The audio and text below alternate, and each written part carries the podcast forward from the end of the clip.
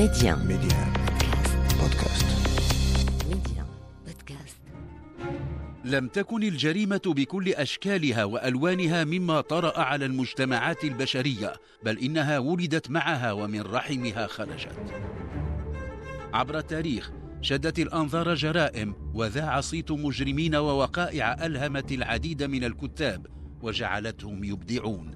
الروايات البوليسية تنطلق من وقائع ومن ملفات تعاطت معها أجهزة الأمن تتبع خيوطها وصولا إلى النهاية.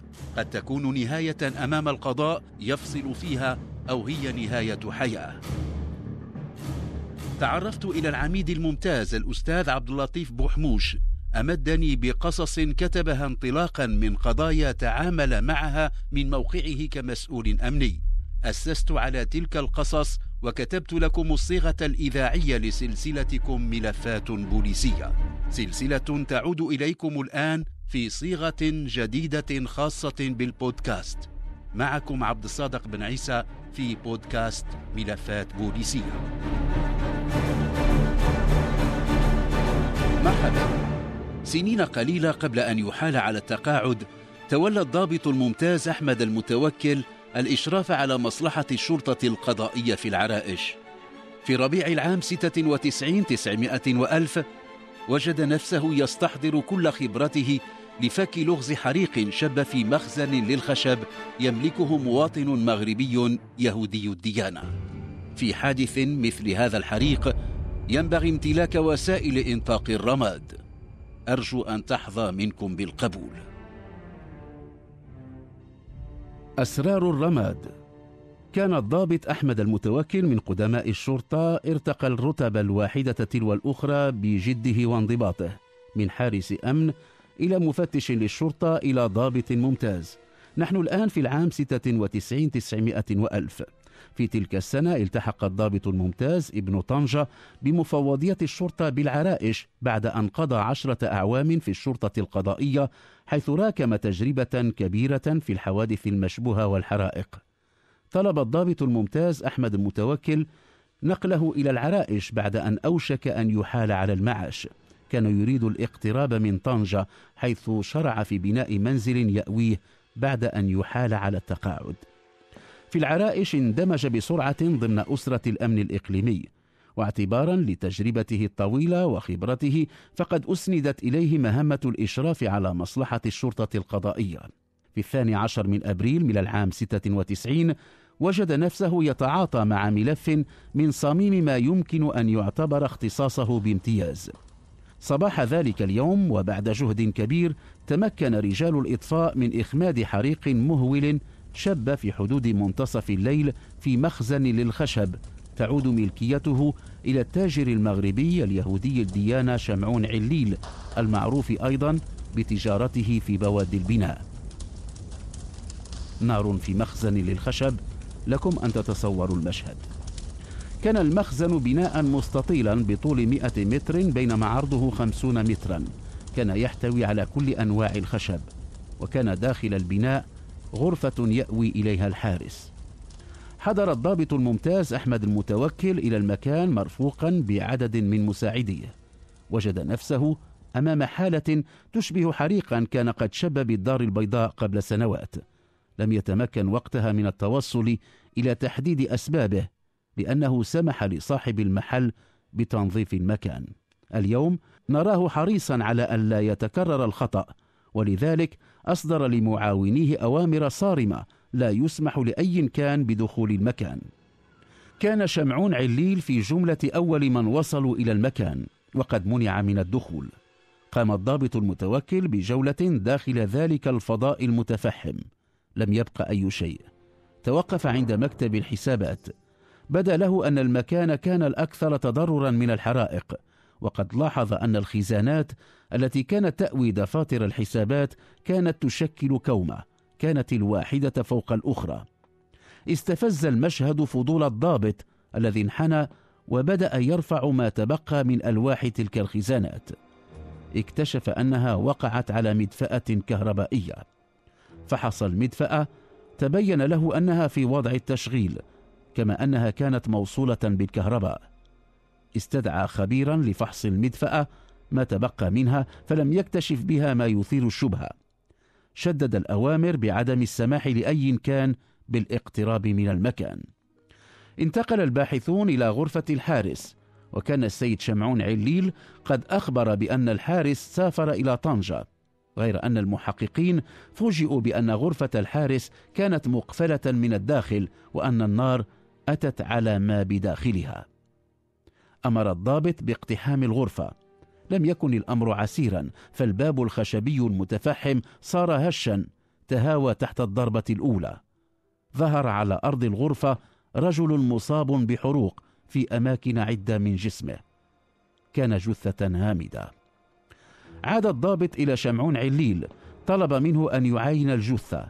لما رآها قال إنه يظن أنه الحارس. في الآن نفسه بدا مستغربا الأمر فالرجل يفترض أن يكون في طنجة.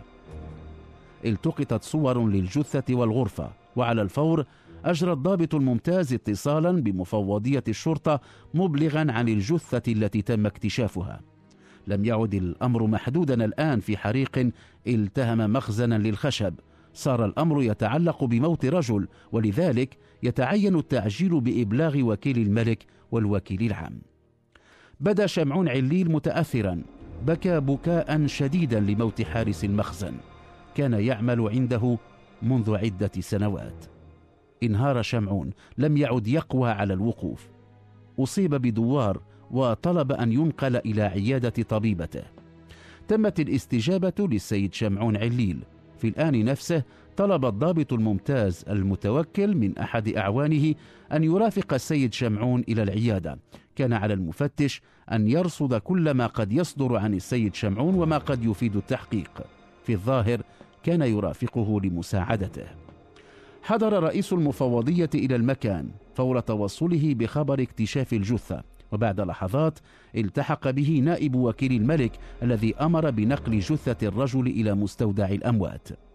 عاد الضابط مرفوقا بعميد الأمن هذه المرة إلى مكتب الحسابات في المخزن المحترق. لم يمكن التدقيق من اكتشاف جديد يذكر إلا ما كان من بقعة لماعة وسط أرضية المكتب. انصرف المحققون ولكن المكان ظل تحت حراسة مشددة. اجتمع عميد الأمن بالعرائش إلى الضابط الممتاز أحمد المتوكل والمفتشين. أمر بأن يخضع شمعون عليل لاستجواب أولي وأن يتم ذلك فورا. كان القصد رصد ثغرة لتعميق التحقيق حول الحريق وكشف ما إذا كان ذا طابع إجرامي. تم اعتبار شمعون عليل ظنينا ولذلك أوكل إلى أحد المفتشين المحنكين مراقبته من بعيد. مكنت المعاينة التي أجراها خبير في الكهرباء من تعزيز فرضية الحريق المتعمد ذلك أن كومة من الأوراق كانت تحيط المدفأة الكهربائية التي ذابت كل أسلاكها والتي كانت في وضع التشغيل. في الآن نفسه أثبت الفحص الذي أجري لبصمات الجثة أن الأمر يتعلق فعلا بحارس مخزن الخشب. أثناء التحقيق معه قال شمعون عليل إنه أغلق المحل في الرابعة عصرا ولم يتنبه إلى توقيف المدفأة الكهربائية. كان يقدر الخسائر التي تسبب فيها الحريق بما يزيد عن مئة مليون سنتيم. قال إن المخزن مؤمن ضد الحريق. علم المحققون من المؤسسة البنكية حيث يتوفر شمعون على حساب أن للرجل حسابين أحدهما لا يستعمل إلا ضمن نطاق محدود جدا بيد أن له حسابا في الفرع الإقليمي لتلك المؤسسة عليه دين يفوق سبعين مليون سنتيم. اتضح أن السيد شمعون كان عاجزا عن تسديد الدين بيد أن تجارته بدأت تعرف بوادر كساد. السبب في ذلك عازر ابنه عازر الذي كان ينفق مبالغ مالية هامة في السهرات التي يحضرها أو يقيمها في طنجة أو في إسبانيا التي يتوجه إليها عدة مرات كل شهر. طلب من شمعون عليل الذي كان تحت المراقبة أن يحضر في الغد إلى المفوضية الشرطة للتوقيع على محضر أقواله. حضر شمعون في الموعد ووقع المحضر. في تلك الأثناء وردت على الضابط معلومة من أحد أقرباء الحارس تؤكد أن الهالك كان ينوي السفر إلى طنجة يوم الخميس ولكنه أرجأ السفر. ارتأى المحقق أن يسائل شمعون عليل حول تجارته والديون المترتبة عليه قال إن كل الأوراق المتعلقة بالديون التهمتها النيران ومعها دفاتر الحسابات وشيكات تفوق قيمتها 100 مليون سنتيم. صرح شمعون بأن تأمينا بقيمة 300 مليون سنتيم يغطي المخزن المحترق. صباح الأحد في حدود الساعة العاشرة أوقف شمعون سيارته أمام الفيلا حيث يقطن ما أن نزل منها حتى خرج ولده عازر مسرعا. كانت بيده حقيبة صغيرة. حاول شمعون أن ينزعها منه وهو يقول لقد ورطتني في قضية خطيرة. ولكن الشاب كان أقوى ظل ممسكا بالحقيبة. امتط السيارة ثم انطلق مسرعا. غير بعيد كان المفتش المكلف بمراقبة شمعون يسمع ويرى. اتصل بالعميد وأبلغه بما رأى وما سمع. صدر الأمر باقتفاء سيارة شمعون التي يمتطيها الآن ولده عازر. بعد ساعة تبين أنه أخذ وجهة مطار طنجة. ركن السيارة في الموقف ثم دلف إلى المطار. قصد شباك التذاكر وطلب تذكرة على متن أول طائرة تغادر المغرب. كان الضابط الممتاز أحمد المتوكل قد تلقى الأمر بالتوجه رفقة معاونيه إلى مطار طنجة لمعرفة سبب هذا السفر المستعجل لعازر ابن شمعون عليل. سريعا تم التنسيق مع شرطة الحدود بالمطار. حصل الشاب على تذكرة على متن طائرة كانت ستقلع إلى مالقا بإسبانيا. انتظر الضابط المتوكل لحظة تسجيل المسافرين. تم التنسيق مع مصلحة الجمارك لتفتيش الحقيبة التي يحمل معه عازر. لما حان الموعد اجتاز عازر نقطة شرطة الحدود ولما وصل إلى نقطة الجمارك طلب منه فتح الحقيبة التي بيده. كانت تحتوي على شيكات وعلى بوليصة التأمين الخاصة بمخزن الخشب وشيكات لفائدة والده تبين أن قيمتها الإجمالية تفوق المئة مليون سنتيم. لما سئل ادعى أنه أخذ حقيبة والده خطأ وأنه أسرع إلى المطار لأنه كان على موعد مع شركاء له في مالقا. لم تكن إجابته مقنعة. تم توقيفه. وبعد تفتيش السيارة تم العثور على ملفات أخرى وضعت رهن الحجز. اقتيد عازر إلى العرائش. لما تم تفتيشه عثر في ملابسه على إقرار بدين لفائدة مواطن مغربي يقيم في مالقا وهو بقيمة عشرين مليون سنتيم.